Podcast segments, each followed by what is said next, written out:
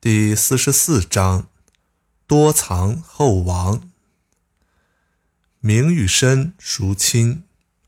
身与祸孰多？德与亡孰病？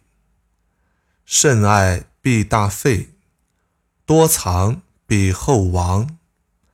故知足不辱。知止不殆，可以长久。名誉与生命相比，哪一样更值得珍惜？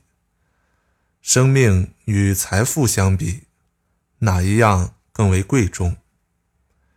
获取和丢失相比，哪一个更有害？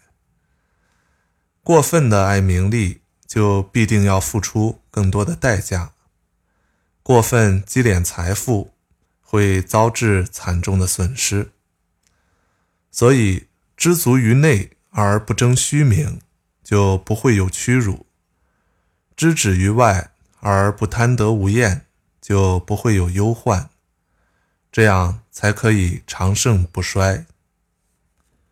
名利与生命，财富与生命，到底哪一个更加重要？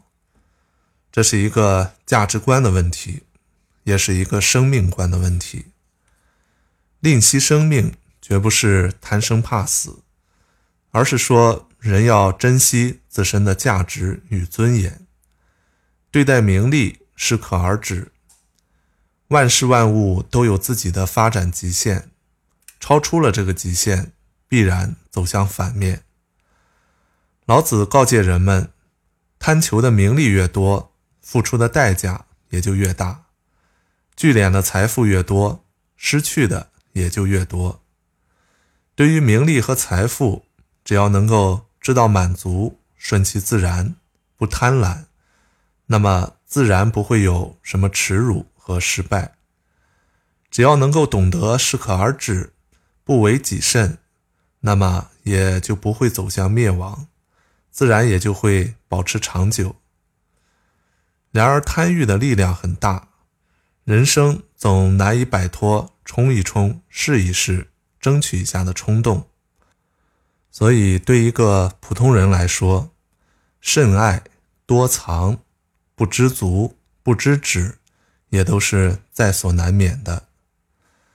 人生之旅是一个由多方面的相关追求构成的系统化进程，在这个进程中，老子提倡保持身心调适不屈从于欲望和名利而顺其自然的生活。